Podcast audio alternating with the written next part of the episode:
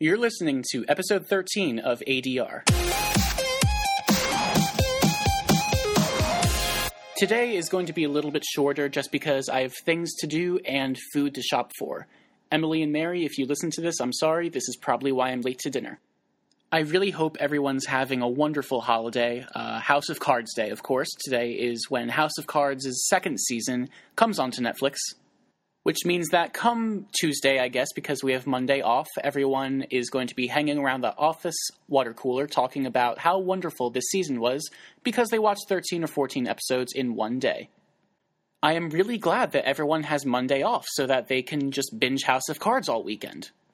I haven't watched the first season of House of Cards since it came out, so I'm going to be really rusty when I uh, watch the second season this weekend but a House of Cards episode will be coming next week. Today I'm going to talk about Netflix in general.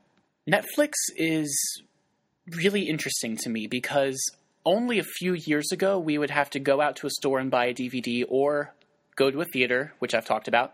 But the thing is, with Netflix, everything is being sent to our TVs instantly, which means that if we can't get it instantly, we're probably not going to watch it.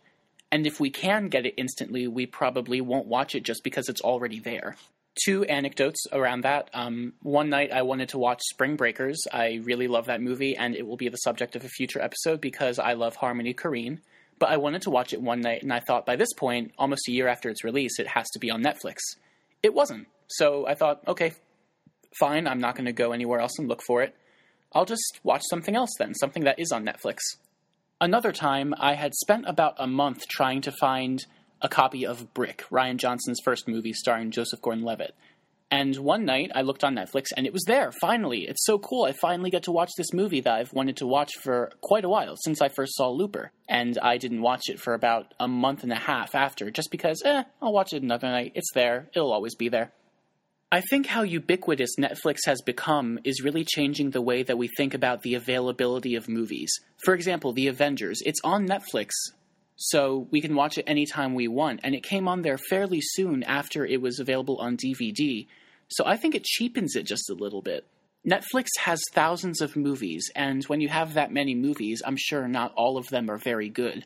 Which is perfect for someone like me that loves to laugh at bad movies, but most of the people that want to use Netflix want quality content, so a lot of the things on Netflix just aren't very good. But then when something goes on Netflix, you might think, oh, okay, it's on Netflix, so it's with this crowd of other things that aren't very good. It's like that um, King of the Hill meme. You're not making Netflix any better, you're just making yourself look worse. Well, it's not like a movie is any worse off for being on Netflix because it gets a much wider audience and people get to watch it. Like, There Will Be Blood. It is one of the best movies of all time, and it's streaming instantly on Netflix. But it's like when you visit a city that you really love and it feels really special for the week that you're there, but then you go back home and it's something in your mind that's really special and cool. Then when you move there, you realize, okay, it's just a city and it's still just as good as it was before. It still has the same places and beautiful architecture and great community, but you're used to it, so it doesn't feel as special or rare or cool. Also, there's nothing worse than going to a theater to see a movie that feels really cool and is maybe only in your city for one night but then a month later it's on Netflix. That happened to me last year with a horror movie called VHS. And I went to a midnight theater to see it, and it was great. But I was kind of upset that I'd spent 10 bucks to see it when I could have waited a month and saw it on Netflix for no more than I normally pay. It makes me very happy then that Netflix is getting into the premium original content business. Uh, they're trying to become HBO before HBO can become Netflix, the CEO of Netflix said at one point which makes me really excited for the future of their original content because it's all really good right now. Uh, House of Cards just came out today. Haven't watched the second season, heard from a reliable source that it is better than the first. So who knows? I'm really excited to see where that goes. Orange is the New Black, I binged in one day. It's really, really good. Tons of fun.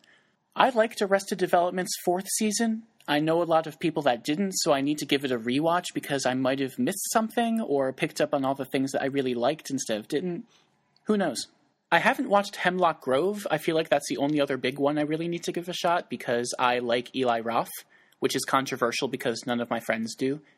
Netflix spins Derek as an original series, but it aired in England first a few months before it came to Netflix. So here in America, Netflix has the rights to it, but it's fantastic as well. That can be binged in maybe three or four hours. It's that short, but it's that good.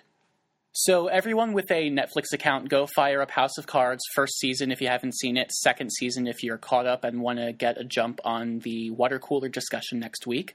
I hope you have a great weekend. Watch lots of things on Netflix, especially Derek. And I'll talk to you on Monday.